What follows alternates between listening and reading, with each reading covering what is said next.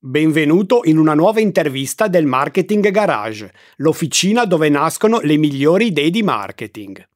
In questo format mi confronterò con imprenditori, direttori marketing e professionisti della comunicazione del marketing che hanno dimostrato di saper ottenere risultati significativi nel loro campo. Mi presento, sono Gianluca Testa, imprenditore e consulente del settore marketing.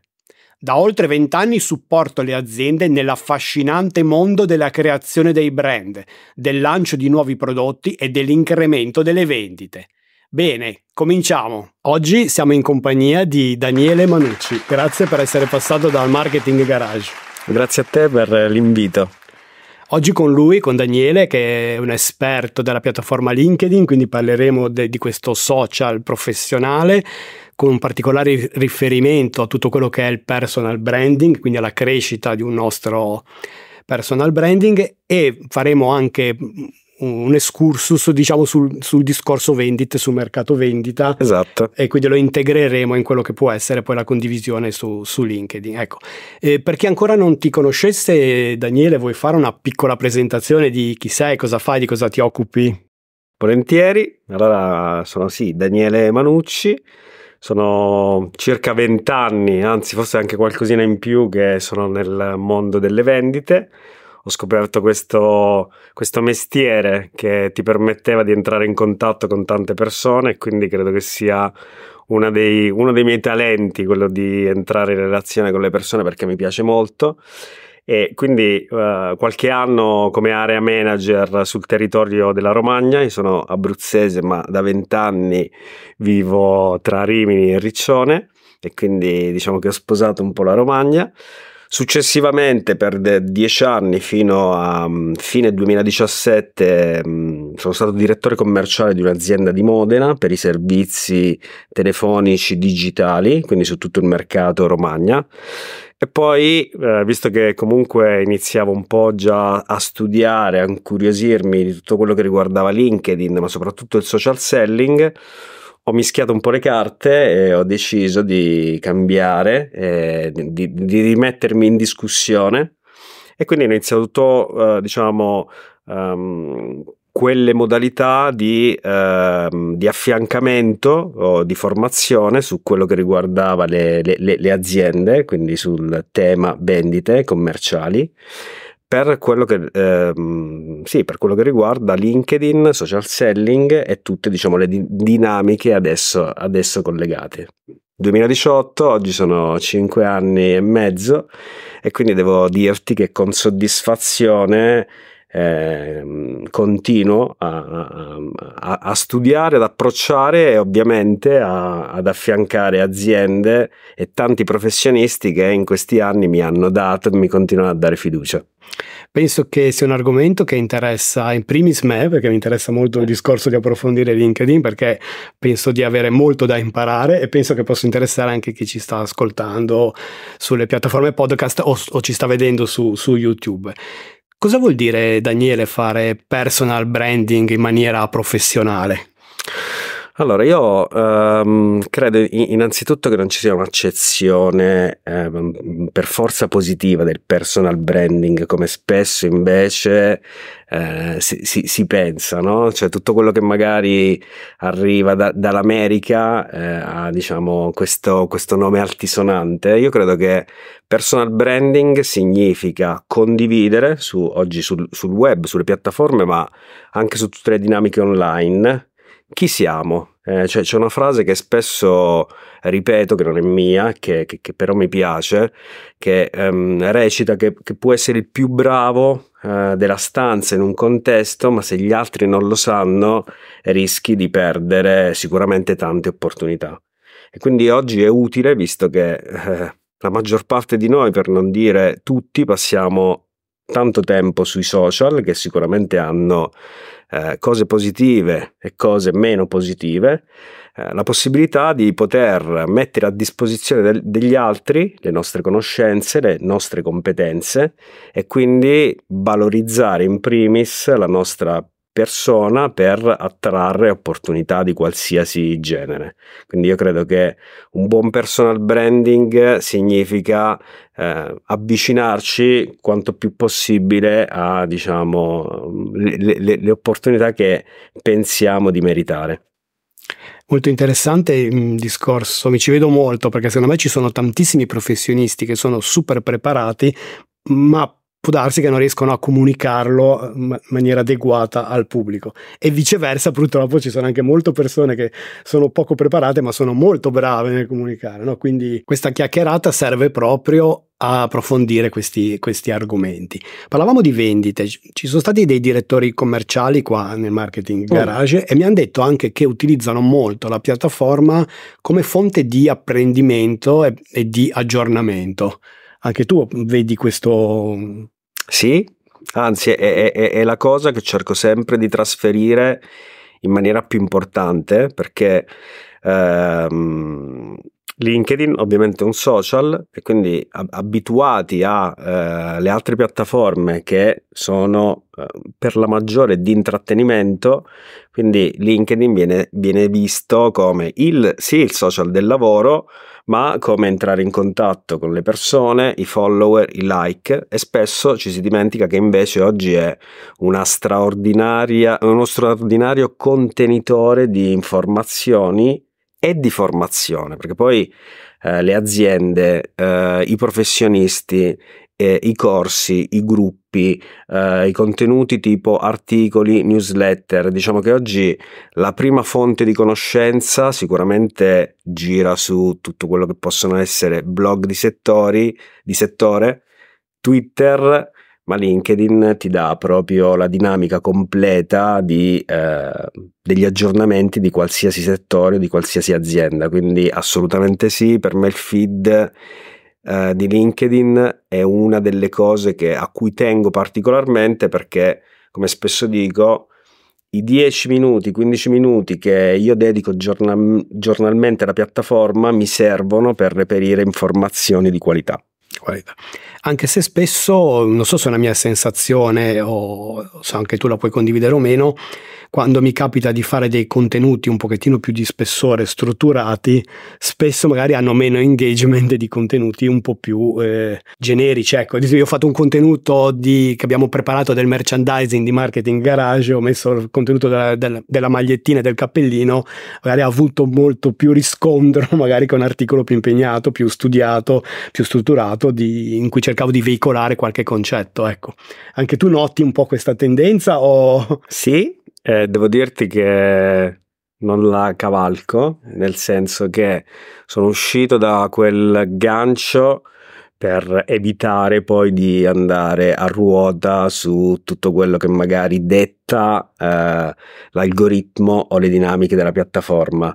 Eh, sui social il polarizzare, il creare discussioni, il uh, cavalcare temi ricorrenti sicuramente porta tantissime interazioni, uh, tan- tantissima visibilità, che però credo che rimanga spesso fine a se stessa, nel senso che poi su LinkedIn io personalmente vado per trovare contenuti di valore persone e aziende di valore. Quindi di conseguenza, anche se i post che spesso eh, sono ricchi di contenuti ma povere eh, di, di, di, impressioni, eh, io preferisco collezionare quelle e farmi poi un'idea de, di chi c'è dall'altra parte. Anche perché quello che poi conta alla fine è la relazione quindi noi con chi vogliamo relazionarci, no? quindi se vogliamo creare un nostro network di persone selezionate, probabilmente puntare sulla qualità eh, non ci si sbaglia mai. No?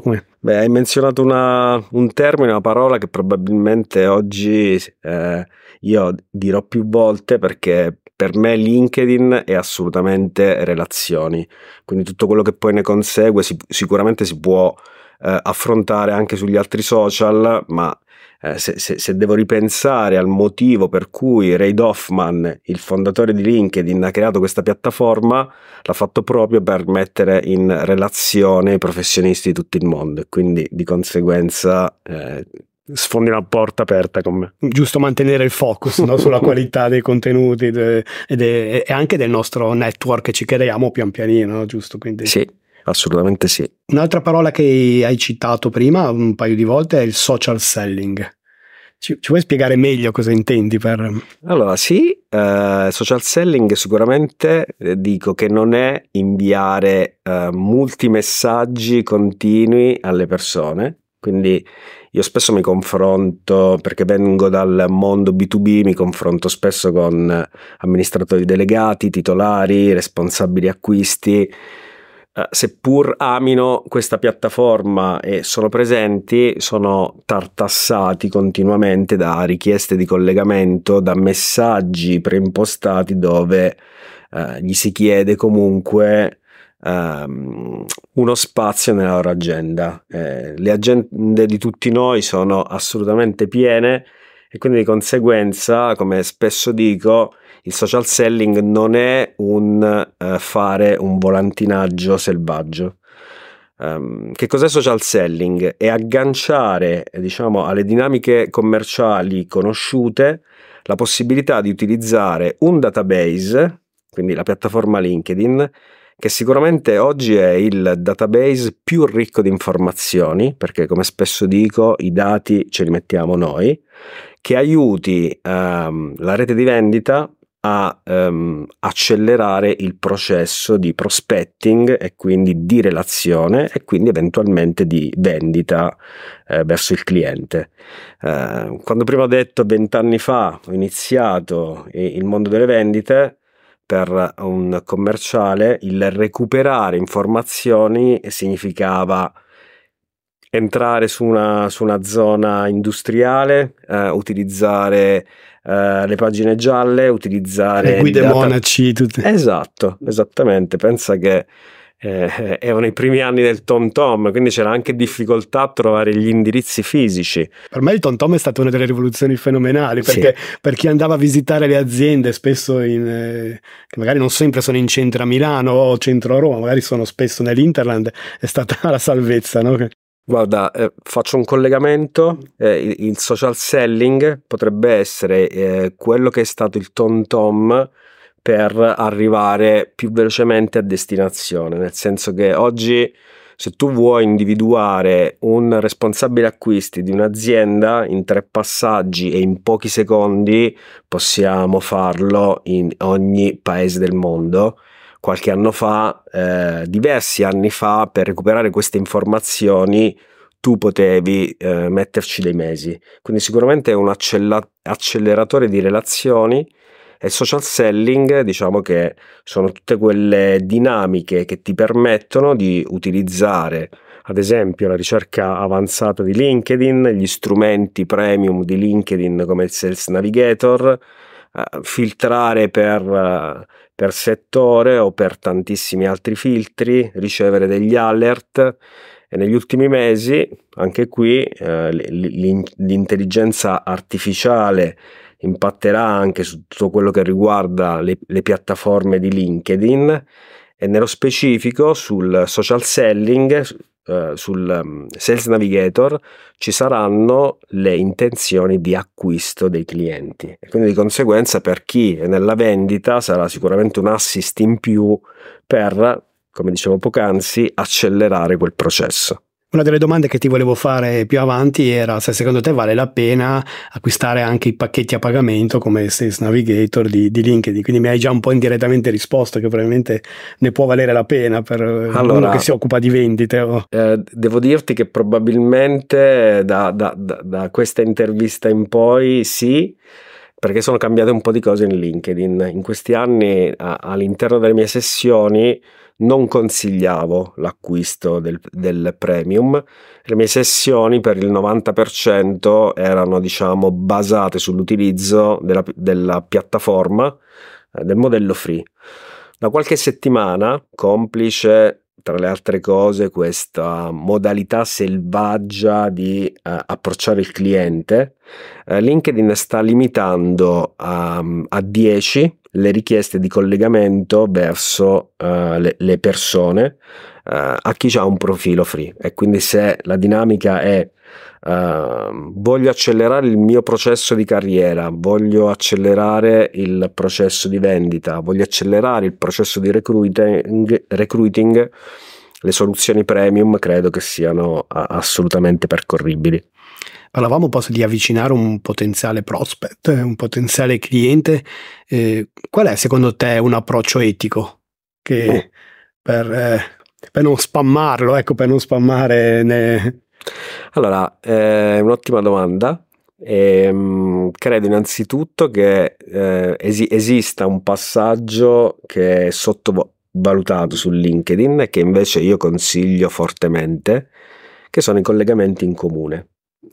Quindi spesso, eh, visto che su LinkedIn ci sono massimo tre eh, collegamenti, eh, apro una parentesi, tra l'altro LinkedIn eh, dice che ogni nostro collegamento per noi rifletta 400 nuovi possibili collegamenti, quindi parliamo di secondi livelli. Quindi una persona eh, in teoria potrebbe mettermi in contatto con 400 nuove persone che io non conosco. Quindi il suggerimento è partire dal proprio network, dalle persone che conosco e utilizzare il secondo livello per entrare in contatto in una maniera più consona con un nuovo professionista. Quindi sicuramente il, i secondi livelli sono fortemente eh, sottovalutati. Okay. Probabilmente perché siamo poco abituati a eh, condividere e troppo abituati a eh, ragionare individualmente. Questa è una cosa che noto spesso su, su, varie dinamiche. La collaborazione in Italia sicuramente è qualcosa che può crescere. Secondo te, Daniele, qual è il corretto mindset per approcciare la piattaforma LinkedIn? parto anche da me stesso che io ho un po' un rapporto di amore e odio perché da una parte so perfettamente che dovrei impegnarmi di più, seguirlo di più e nello stesso tempo la vedo a volte nel, nel, preso nella quotidianità degli impegni lo vedo quasi come un po' un obbligo. E so che ho molto da, da migliorare da questo punto di vista. Secondo te come ci si può approcciare? Qual è l'atteggiamento giusto?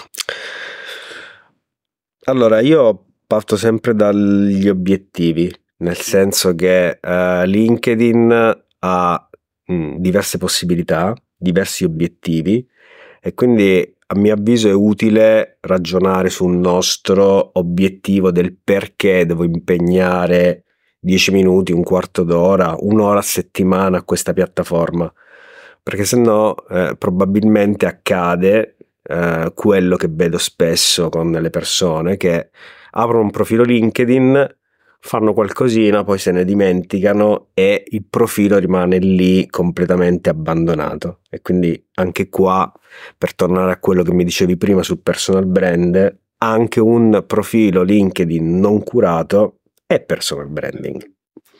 Quindi mindset, a mio avviso, eh, eh, le cose su cui ragionare è che obiettivo ho, che cosa voglio farci con questa piattaforma, chi voglio essere per il pubblico di LinkedIn, eh, che tono voglio dare alla mia comunicazione, perché poi eh, la differenza con gli altri social è che non puoi parlare proprio di tutto, perché è un ambiente prettamente business, quindi di confronto di contenuti di un certo livello.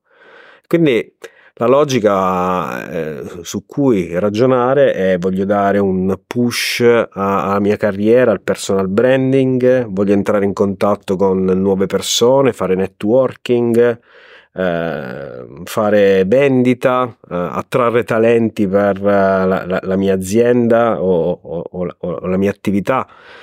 Viceversa, ehm, senza un obiettivo ben formato, probabilmente ci si lascia un po' attrarre dalla facilità di chi spesso propone visibilità, like, eh, diciamo, no? Eh, t- tutta questa parte un po', a mio avviso, fumosa, dimenticando che invece il social, a mio avviso, per eccellenza, per tutto quello che riguarda la rilevanza di una persona o di un'azienda.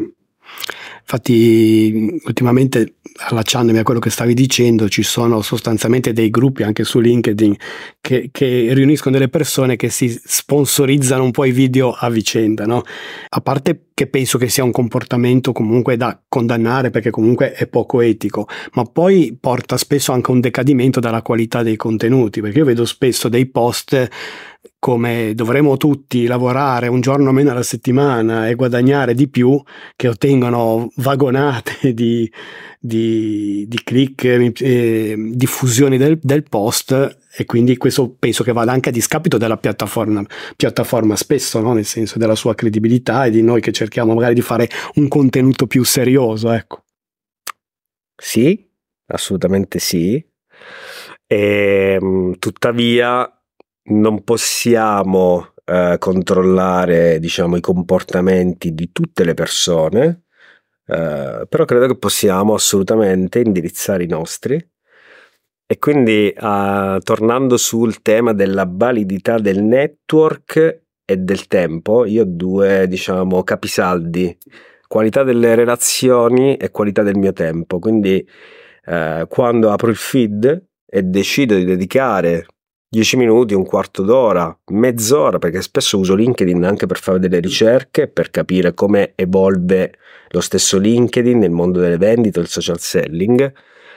Eh, dobbiamo, dobbiamo, possiamo usare quei fantastici, diciamo, eh, tastini che ci permette di organizzare al meglio LinkedIn, quindi il telecomando. Io uso tantissimo il consiglia, ma uso tantissimo anche smetti di seguire o il silenzia. Questo permette sia all'algoritmo di capire cosa ci piace e cosa non ci piace, e sia a noi di eh, incazzarci, passami il termine, sul fatto che io non voglio vedere qualcosa del genere perché credo invece che LinkedIn è la piattaforma, come dicevo prima, migliore per informarsi. Te lo dice uno che da qualche anno non segue più i telegiornali o i quotidiani perché è un contenitore un po' sulla falsariga di quello che dicevi tu. Esatto, eh, faccio la stessa cosa anch'io. Eh, uno evita anche di, di arrabbiarsi per nulla, no? Esatto, la nostra, eh, la nostra consapevolezza e il, e il, nostro essere tranquilli credo che debba essere in qualche modo difeso. Sì, difeso, assolutamente, sono perfettamente d'accordo.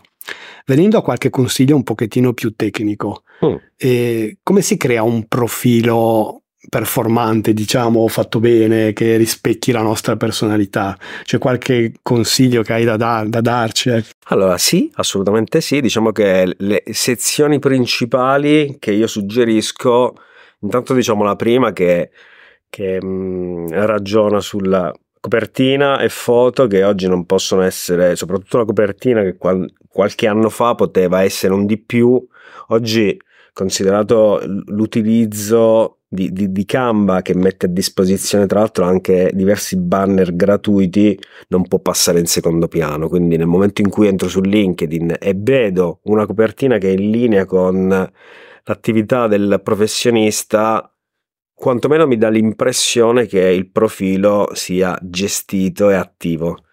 La foto, eh, che deve essere assolutamente riconoscibile, quindi ogni tanto va aggiornata perché vediamo tantissime persone online e io spesso dal vivo eh, eh, non riconosco eh, diciamo, la persona con cui ho interagito magari qualche tempo prima.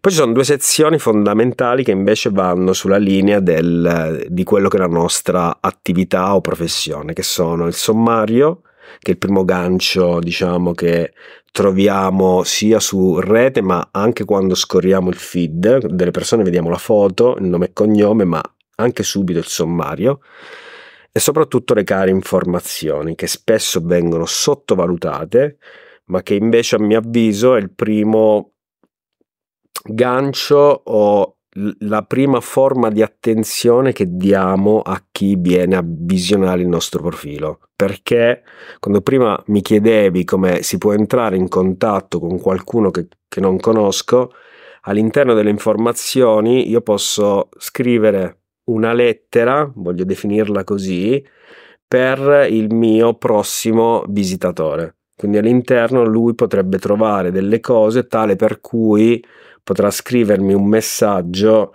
e quindi agganciarsi anche a quello che io ho detto all'interno delle informazioni. Il resto, diciamo, delle, delle sezioni riguarda in primo piano che è oh, diciamo un, un, un, buon compromesso per inserire dei nostri link o dei nostri progetti. Uh, la parte di esperienza uh, che si rifà al, al, caro vecchio curriculum con l'integrazione dei company page aziendali, quindi sicuramente un modo di testimoniare la nostra esperienza. E poi Dulcis in fundo, uh, che credo che sempre di più come mm, scegliamo i prodotti su Amazon o i ristoranti su Trip, TripAdvisor, nei prossimi anni sceglieremo i professionisti o le persone con cui diciamo fare dei progetti leggendo le referenze eh, che gli altri hanno detto di quel professionista. Quindi que- queste credo che siano i capisaldi per avere un buon profilo um, in aggiunta al fatto che ci deve essere una buona attività, perché anche lì LinkedIn, se ci facciamo caso, di fianco ai commenti o ai post c'è il periodo temporale quindi se io mi rendo conto che l'ultima azione è stata fatta un anno fa, forse avrò qualche timore a chiedere un collegamento. Quanto riguarda le referenze, che penso siano molto importanti, il, um, tu tendi comunque a richiederla? È un format per richiederle o aspetti che, che nascono spontaneamente?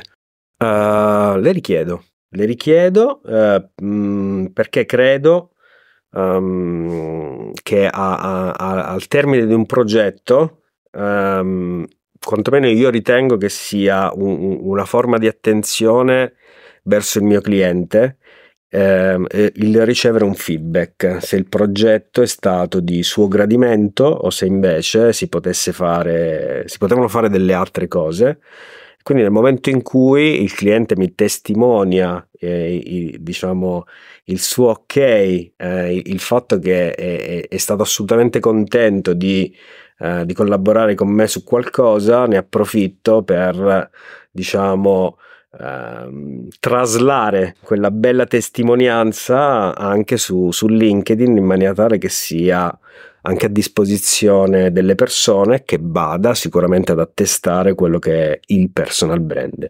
Perché anche qua spesso si fa un cenno al le recensioni sono false le recensioni sono autocelebrative ma in realtà credo che questa obiezione nasca dalle persone che poi non riescono magari a, a tenere una linea importante e quindi a testimoniare il fatto che eh, queste competenze siano reali. Che poi, volendo traslare questo concetto delle referenze dall'online all'offline, tu che vieni dal mondo delle vendite, penso sia fondamentale anche lì come ad esempio generare un passaparola positivo di un cliente che te ne porta un altro, ad esempio, no? Esatto. Quindi ma, ma, eh, nasce questo mio processo di richiesta referenze su LinkedIn nasce proprio dalla mia esperienza da commerciale, nel senso che per me, come dicevo prima, è fondamentale che a conclusione di un progetto, di una forma di collaborazione,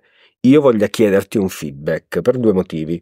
Uno, perché una possibile area di crescita eh, possa essere definita da te e quindi utile per me nel, nel, nel, nel proseguio del mio viaggio. Due, perché se tu sei soddisfatto del mio, della mia consulenza, del mio prodotto, del mio servizio, ti chiederò se hai voglia di suggerire questa cosa ad altre persone, e da qui nasce il passaparola, perché questo in veste commerciale per me significa guadagnare tantissimo tempo, quindi meno chilometri, meno telefonate, meno mail, eccetera, eccetera.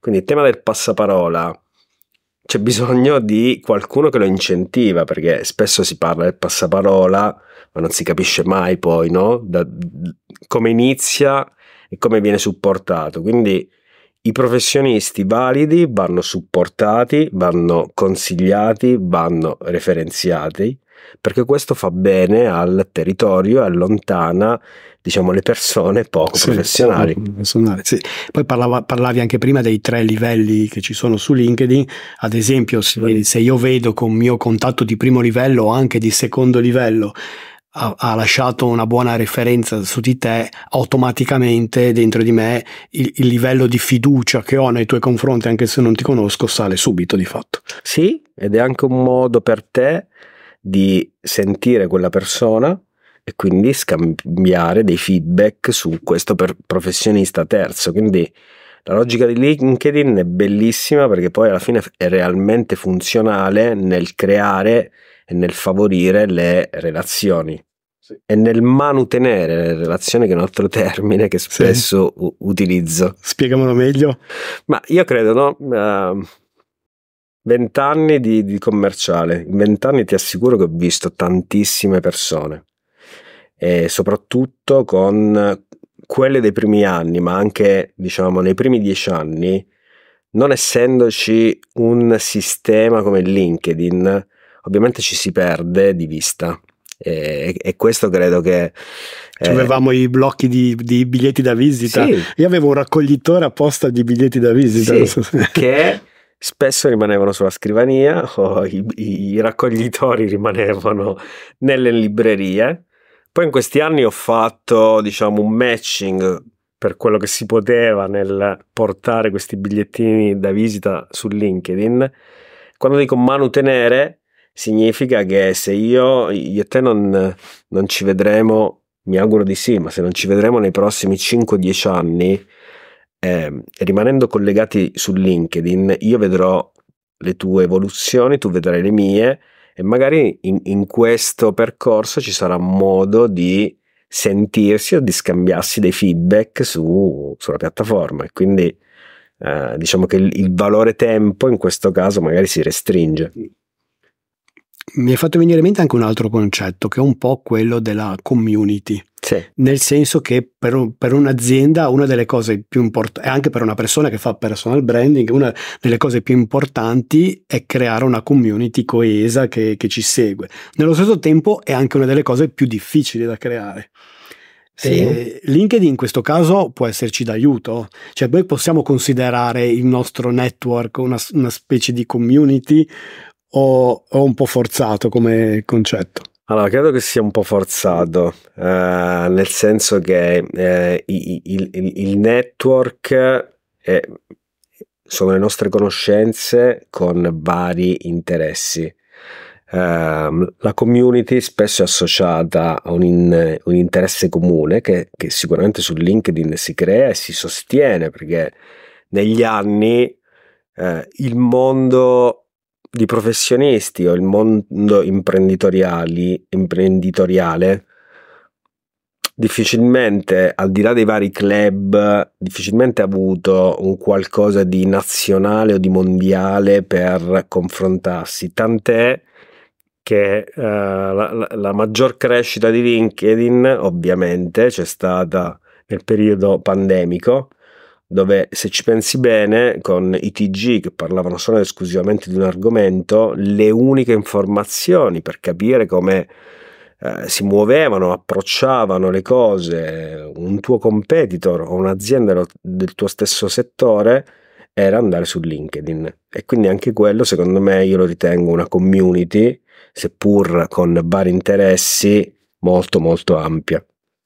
Ci allacciamo questo un po' il discorso anche dei gruppi quanto sono importanti i gruppi secondo te su partecipare a questi gruppi su LinkedIn? Io non, non, non ho tanto l'abitudine personalmente, ecco, a...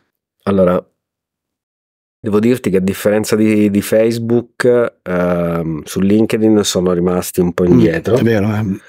Eh, peccato, nel senso che mh, mm, ci sono tantissimi gruppi completamente spenti con tantissime eh, persone. Eh, negli ultimi mesi, tra l'altro, è, è, è, una novità che ho segnalato in una mia newsletter qualche settimana fa. Um, iniziano ad identificare con dei badge gruppo attivo uh, quei gruppi su, su, cui si, invece si comincia a fare un buon lavoro, su cui ci sono alcune interazioni, ma soprattutto finalmente i gruppi appaiono nel feed.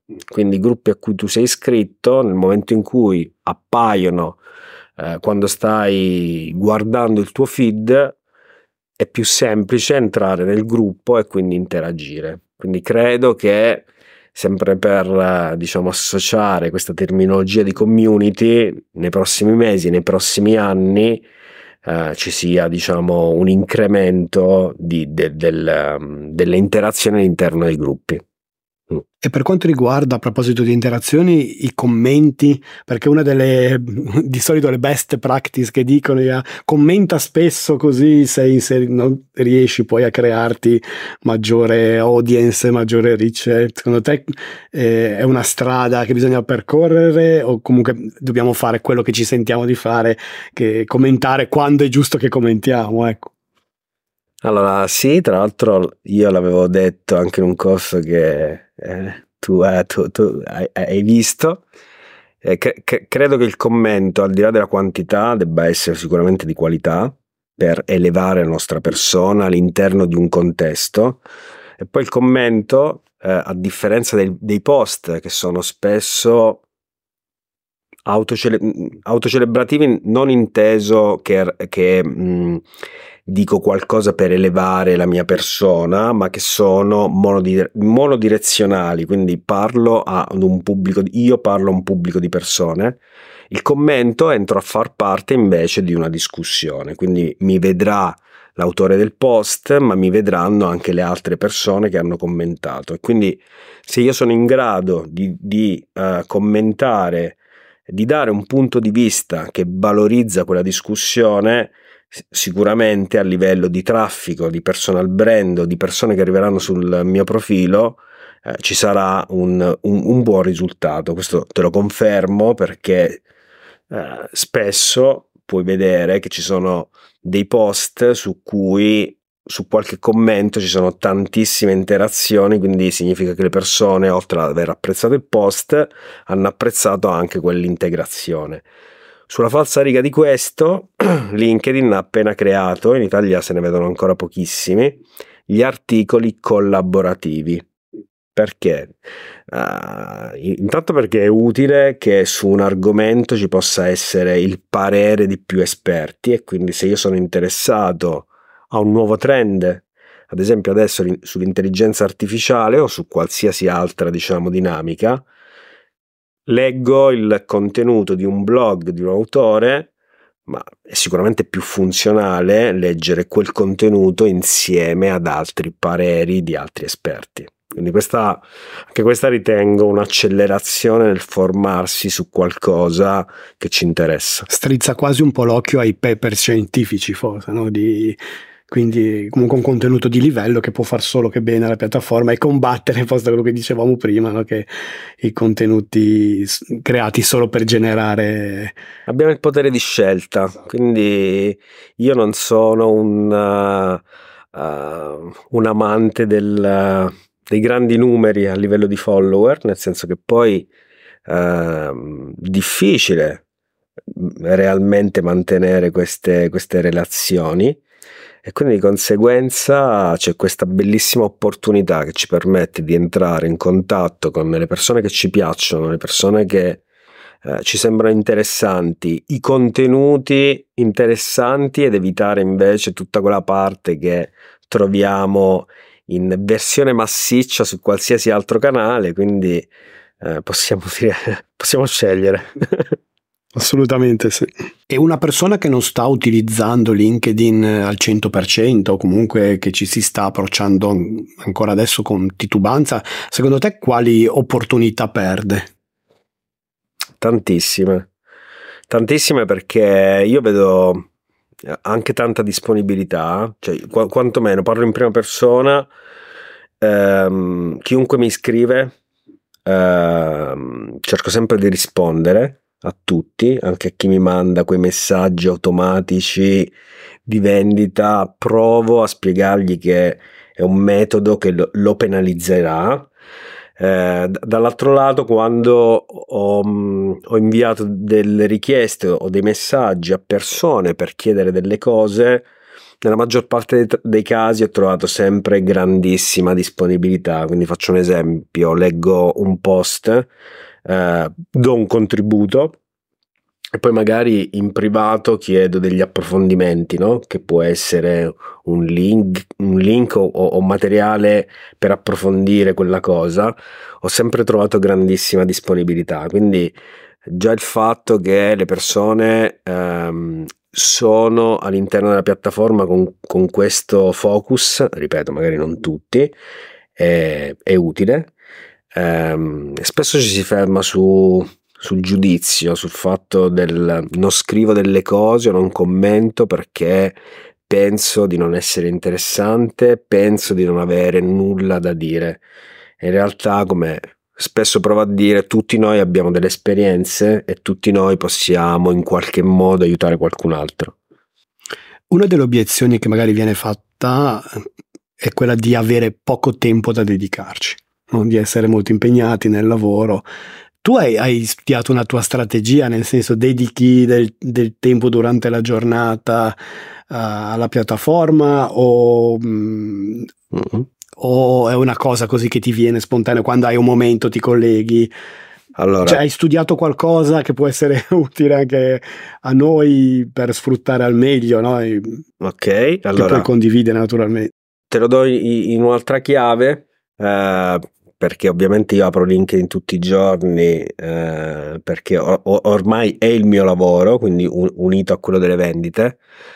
Uh, qui a mio avviso scatta il tema dell'abitudine, quindi tutto quello che, f- che, non finisce in agenda per noi non diventa prioritario, quindi io suggerisco di inserire un piccolo slot di 10 minuti, quindi partire molto basic, ma di farlo tutti i giorni. Di farlo tutti i giorni 10 eh, minuti in cui posso anche mettere il timer dell'orologio in cui mi impegno a interagire. E anche qua dico un'altra cosa.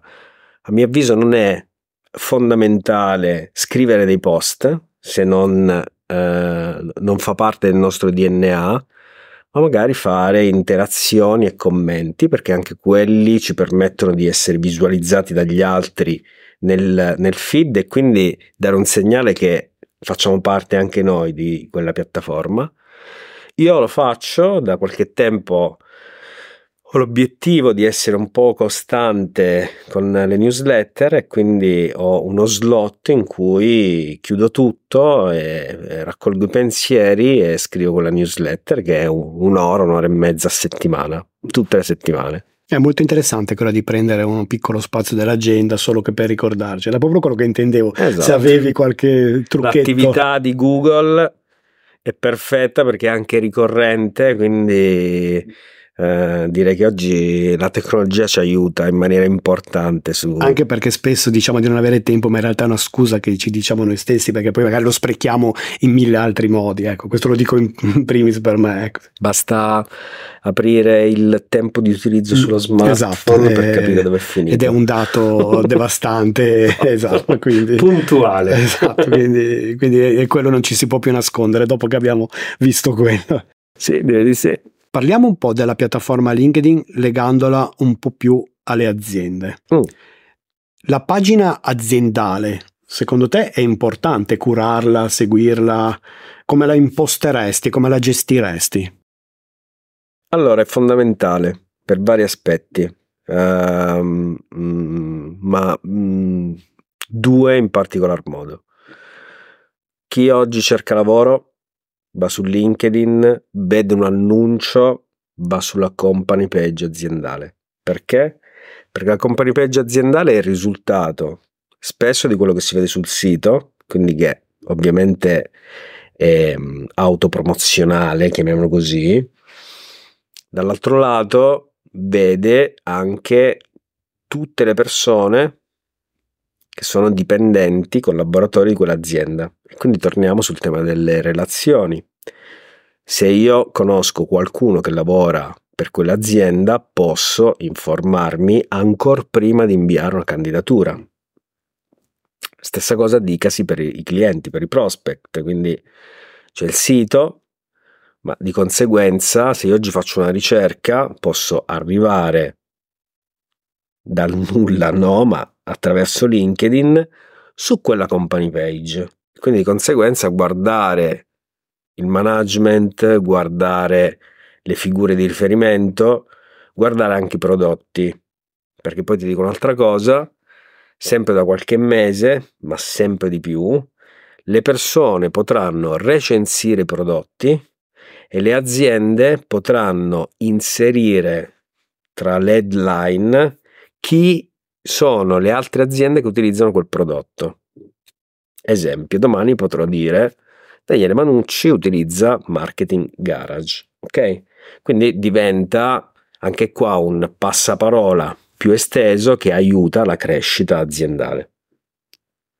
Quindi ah, sì, sicuramente sì, le sezioni da curare, oltre ovviamente le classiche home eh, e ovviamente il feed, che mm, all'interno dei contenuti a mio avviso è utile raccontare sì l'azienda, i prodotti, i servizi, ma soprattutto le persone che lavorano all'interno dell'azienda, perché non dimentichiamoci che i social sono fatti per mostrare le attività delle persone e quindi poi qua si innesca tutta una serie di dinamiche che impattano sulla ricerca lavoro, eh, impattano sul tema dell'employer branding, impattano sul tema del, dei sales.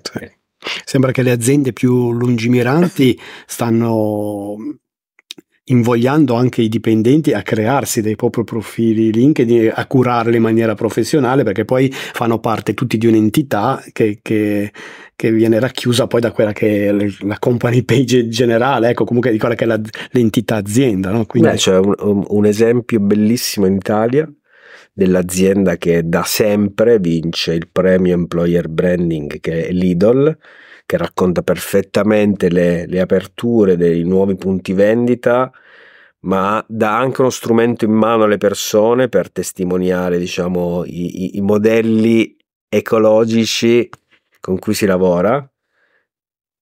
E poi comunque l'azienda raccontata dal dipendente credo che, credo che non ci sia modello modo più genuino sì, sì, farlo. Sì, sì, sì, assolutamente e poi parlavamo prima anche prima dell'intervista che ci sono anche imprenditori ormai famosi, conosciuti, che loro stessi curano il loro profilo in maniera efficace e comunque ci tengono a farlo. No? Sì, qualche anno fa le, le tv, i quotidiani erano diciamo, le principali fonti di divulgazione.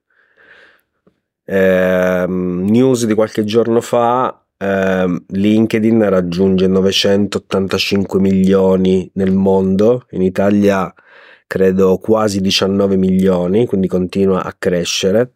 Quindi la platea diventa sicuramente importante, esistono tantissimi imprenditori di grande visibilità che hanno dei profili LinkedIn impeccabili e su diversi so di per certo che oltre ad essere affiancati eh, utilizzano in prima persona nel leggere i messaggi o nel leggere i commenti perché poi di conseguenza diciamo che la, la, la platea o il network comunque anche quello di conseguenza è di grande valore. Sì, è anche una possibilità di avere dei feedback di prima mano su come ti stai muovendo, su, su come si sta muovendo l'azienda, che difficilmente una volta non sarebbero stati difficilmente reperibili, no? magari erano un po' nella loro mm, torre di cristallo no? d'avorio, quindi sì, esatto. invece adesso hanno un, approccio molto più diretto no? a quello che Ma sai, spesso no, veniamo magari da, da anni dei, dei, dei sondaggi, delle, delle, um, dei sondaggi via mail, televisivi Oggi tu i feedback le persone te lo danno pubblicamente con eh, il nome e cognome, quindi quello che dici tu è, è, è assolutamente pertinente al tema del, de, de, della piattaforma. Quindi secondo me si innesca un mix di uh, curiosità, eh, di, di capire quello che ti dice il mercato, ma anche di invece di continuare a capire dove vuole andare il mercato con i feedback che ti arrivano. E torniamo un po' in conclusione dell'intervista sul mercato delle vendite, no? visto che mm. il tuo vieni, vieni, da quello no? originariamente. Ecco, secondo te come sta cambiando negli ultimi anni il mercato delle vendite? Anche il Covid è cambiato molto perché sono diminuite molto anche le, le visite fisiche, no? siamo molto più legati a quello che è il discorso call e anche in questo caso qui perdiamo un po' di quella che è la relazione, penso, no? rispetto a, a quando sì. c'era l'approccio diretto, no? il contatto diretto. E...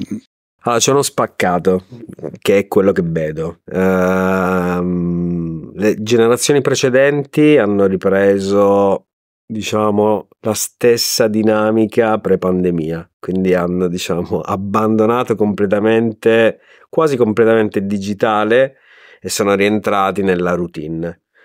Uh, dall'altro lato, invece, troviamo le nuove leve che vogliono lavorare prettamente davanti al video e incontrare poco, non incontrare fisicamente i clienti. Quindi diciamo che ci sono due, due anime che due si scontrano. Anime.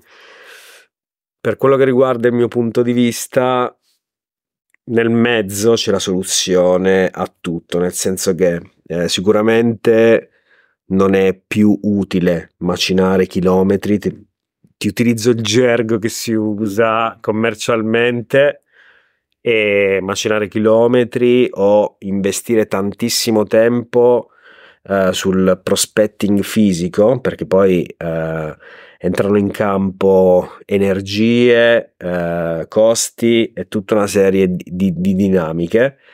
Eh, senza considerare che poi il team vendite è spesso legato al raggiungimento di obiettivi Dall'altro lato, eh, come dicevi tu, il fatto di rimanere agganciati alle video, ai tool, a LinkedIn limita tantissimo la relazione.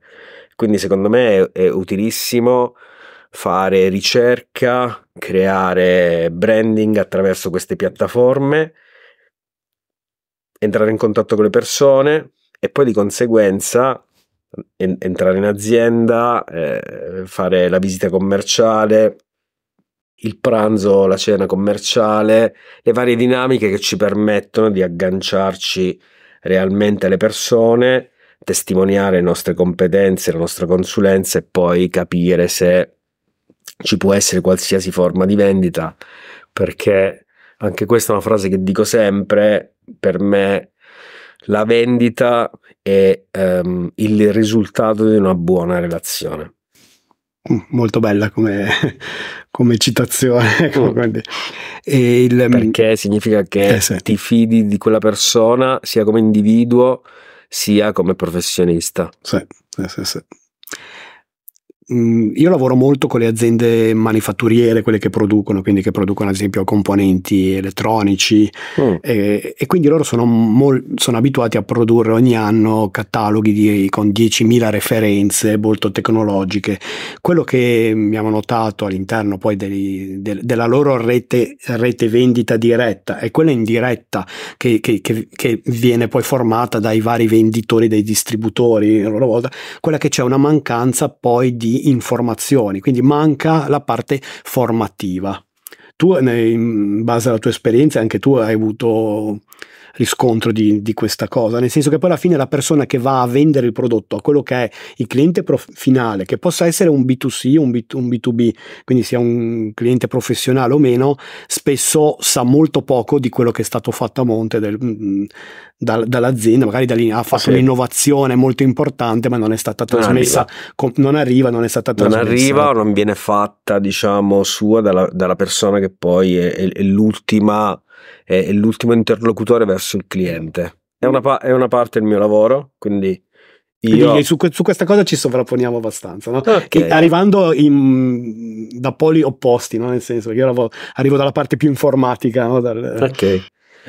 Sì, è, è, allora è fondamentale i, i, ra, ragionare che sempre di più la formazione ehm, farà, dovrebbe far parte del nostro quotidiano professionale. Eh, beh, veniamo da un mondo in cui la formazione era allineata al perdere tempo, al togliere la risorsa dal posto di lavoro, la formazione è fuffa, quindi in realtà dobbiamo un po' cominciare a ragionare che tutti i clienti, così almeno eh, ragioniamo su una linea specifica, hanno uno smartphone e quindi ho degli strumenti elettronici su cui ci si informa continuamente e spesso, probabilmente è capitato a, a ognuno di noi, entrare in un negozio, un'azienda e il più delle volte ne sappiamo di più sì, di ecco. chi ci sta proponendo delle è, cose. È facile, probabile. Sì. È facile perché eh, noi ci siamo informati prima, magari siamo appassionati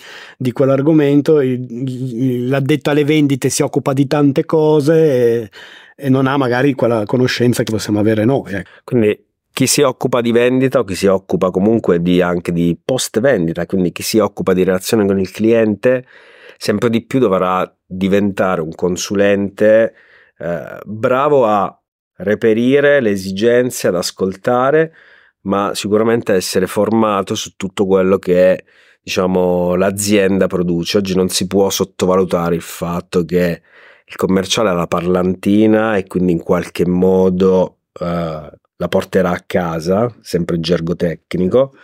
Eh, da, da, dall'altro lato è utile che per allineare a quello che secondo me viene definito branding anche le persone che sono di fronte al cliente siano assolutamente preparate per qualsiasi informazione, qualsiasi esigenza.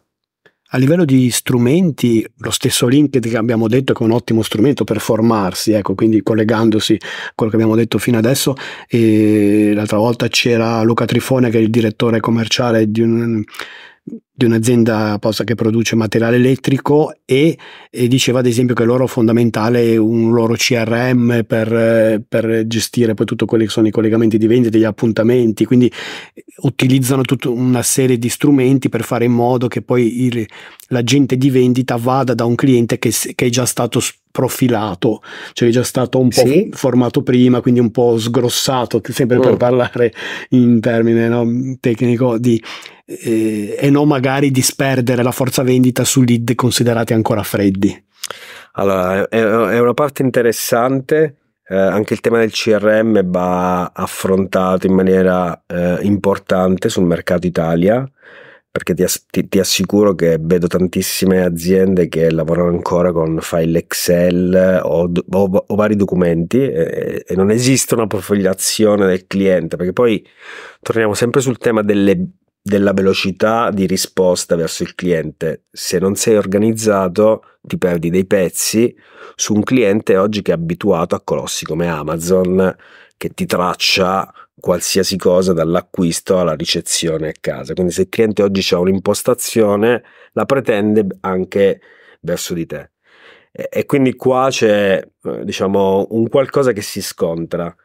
Um, ho letto qualche tempo fa poco tempo fa un testo di uh, Timothy uh, Walley, il gioco interiore del lavoro, che tra l'altro consiglio a tutti, dove parla uh, di un equilibrio per raggiungere risultati attraverso le persone che collaborano con noi, ma tendenzialmente anche per noi stessi che uh, lui parla di un triangolo che se perfettamente bilanciato allora porta ai massimi risultati che va a incidere su tre dinamiche performance, apprendimento, divertimento. In Italia, ma anche nel, nel resto del mondo, perché lui è americano, ovviamente il focus è posizionato solo su un'unica dinamica, che è quella della performance. Ma la performance, se una persona non ha gli strumenti adatti al periodo e diciamola pure, se non si diverte, tutto questo incide nella relazione che avrà con il cliente. Quindi io devo conoscere il, il, il prodotto, eh, devo avere diciamo una mia qualità eh, a, a, all'interno del, del, luogo di lavoro per abbracciare il tema delle performance. Questo è un discorso di cultura che io nel mio piccolo cerco di condividere e che, che penso eh, arriverà perché ho anche la, la, la fortuna di collab- collaborare o di incontrare tantissimi ragazzi giovani che invece vogliono assolutamente andare in questa logica. Questa direzione, mm. sì.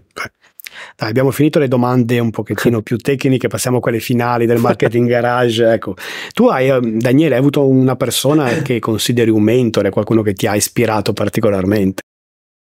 Allora, diverse persone, eh, tra cui una persona con cui condivido, un paio di persone con cui condivido, diciamo, le mie attività da, da quasi vent'anni forse qualcosina in meno, due, due imprenditori eh, molto focalizzati verso la crescita delle persone e quindi di conseguenza verso la crescita aziendale. Quindi ehm, aver approcciato sempre eh, il mondo del lavoro con un'attenzione ai risultati, ma anche con un'attenzione alle persone che mi circondano per me è, fonda- è, è sempre stato fondamentale.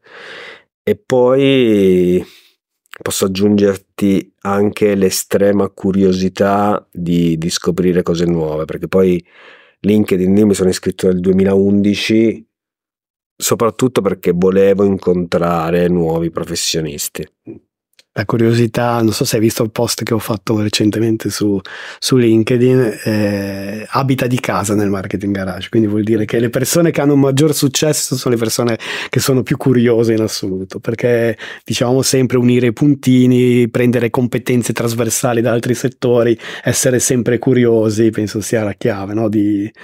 No? di sì, per, penso... per, evolversi sempre, no? per essere, avere voglia di imparare cose nuove. No? Sì, L'altro, l'altro step secondo me è condividere, nel senso che se ci portiamo a casa tante cose, studiamo, eh, facciamo dei test e poi non lo condividiamo con gli altri per paura di che ci, ci rubino, rubino. l'idea. Sì, esatto, che ci rubino l'idea, credo che sia una grandissima limitazione, quindi è utile eh, posizionare quei puntini che tu dicevi o quei pezzi del puzzle in giro affinché poi ognuno ne tragga beneficio e secondo me è anche un modo di restituire delle cose al, al mondo insomma perché se poi con quello che tu sai aiuti qualcuno lo fai stare bene e, e gli dai delle possibilità. Bella prospettiva sì, sì, bella, bella, bella atteggiamento ecco Invece mi hai pensato se non ti fossi occupato di sales eh, o di LinkedIn, cosa avresti fatto nella vita? Qualcosa di completamente diverso?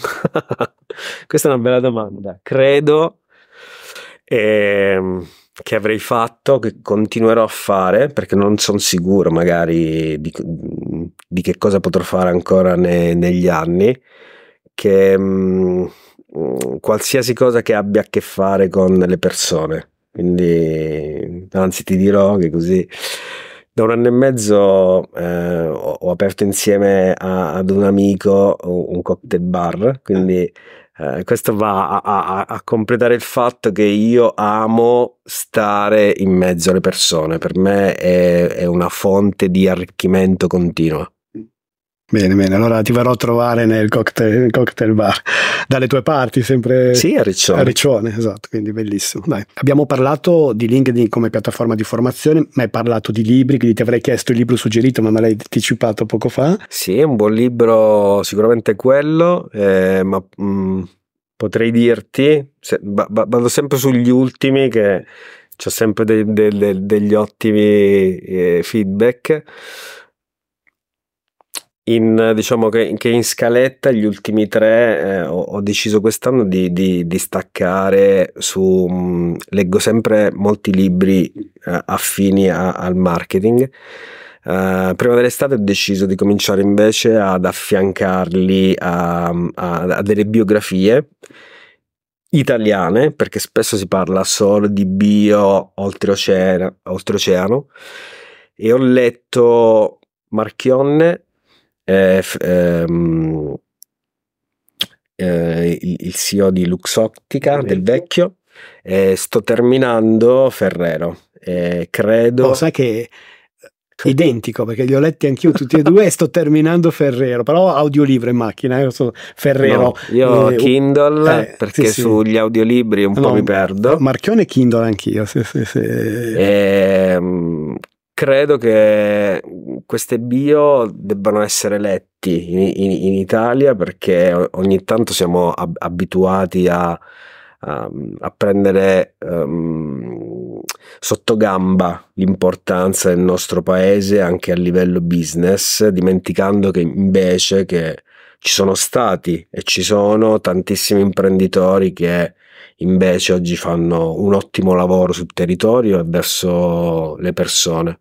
Il prossimo, te lo dico già, è un test su Olivetti, così tengo la lista delle, de, delle persone. Te ne suggerisco una anch'io, visto che sto, sto, leggendo, questo, questo lo sto leggendo sul Kindle, quello di Federico Marchetti, il fondatore di Yux, l'e-commerce ah, okay. che è uscito okay. adesso, molto interessante anche quello lì, che lui è molto più legato al discorso internet, agli anni rampanti no, delle, dell'evoluzione di, di, internet, ma molto interessante anche quello che è finita poi con un exit eh, importante, mm. quindi dai, mm. che quello è, può essere un buon consiglio di, di lettura. Ecco. Eh, le ultime due domande, quelle un po' più personali, era, si dice che le aziende debbano partire dal perché. Perché mm. fanno le cose, non tanto cosa fanno e come lo fanno. Daniele, qual è il tuo perché? La tua motivazione più profonda che ti fa alzare al mattino e dici ah, sono contento di iniziare un'altra giornata. Il mio perché è, vedere il sorriso uh, delle persone quando um, utilizzano, diciamo, le cose, eh, le mie competenze, quindi il, uh, che, che, siano imprenditori, che siano professionisti o che siano ragazzi, perché uh, spesso anche l'opportunità di fare delle docenze e quindi togliere dei dubbi a questi ragazzi che sono un mix tra Uh, ho paura del mondo, ho voglia di spaccare il mondo quindi per me la gratificazione più grande è vedere quando le persone si mettono in discussione, si tolgono tutti quei filtri che non servono a nulla e invece investono sui loro talenti. Questa mi dà carica nel dire passo le giornate, a volte anche le serate a, a guardarmi come può evolvere questa piattaforma, questo mondo. Quello, questa cosa qua è quello che mi, mi dà la linfa per continuare a, è bello anche studiare. trasmettere un po' di questa esperienza ventennale ai ragazzi, no? Dargli magari quel giusto input per direzionarli. No? Nel... Sì, eh, assolutamente sì.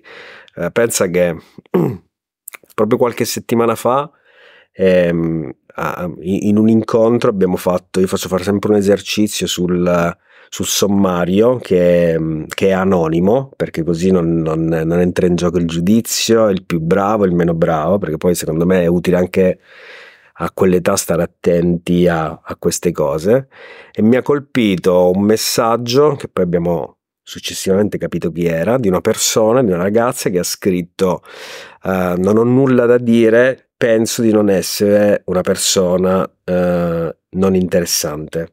Questa cosa mi è arrivata come Cavolo. un pugno nello stomaco e quindi poi ovviamente abbiamo direzionato la lezione su invece far capire che oggi tutti possiamo aiutare qualcun altro in qualsiasi contesto e quindi poi vedere questi ragazzi che a fine lezione eh, hanno in mano uno strumento nuovo che gli permette di andare verso la loro vocazione, per me quello è un grandissimo feedback. Questo è un bel perché. Questo è un bel perché, sì, grazie. Ultimissima domanda, Daniele, pensi che il meglio debba ancora venire?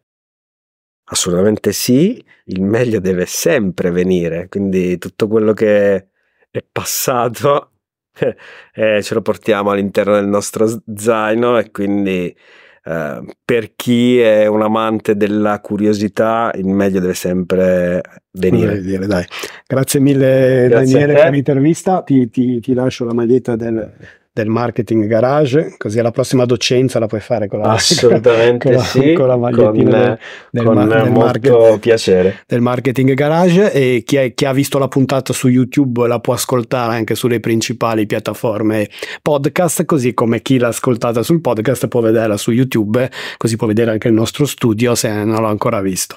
E grazie ancora Daniele. Mi trovate su LinkedIn. Esatto, vuole, sì, riferimento per chi esatto, vuole Daniele, continuare eh. a, a seguire seguire, ma soprattutto a scrivermi perché il seguire rimane lì un po' appeso, invece, come dicevo prima, rispondo a tutti sì, volentieri. Sì, sì. In conclusione di intervista, dico anche un aneddoto, perché quando l'ho contattato, io ho fatto il solito, un, circa un annetto fa, dopo che ho visto il corso di Lorne che ha fatto no, di, su, su LinkedIn, ho mandato il solito messaggio frettoloso della persona che, che ha fretta. Infatti, lui mi ha subito risposto mi dicendo: Ma cioè, conosciamoci meglio no? prima di, Voglio essere in linea con quello che dico. Eh, esatto, quindi, esatto, quindi, quindi mandate un messaggio però mh, confezionato bene, no? per, eh, metteremo comunque in descrizione i suoi contatti, così chi, chi, vuole. Ecco, Grazie ancora, alla Grazie. prossima intervista. Grazie. Grazie a tutti, ciao.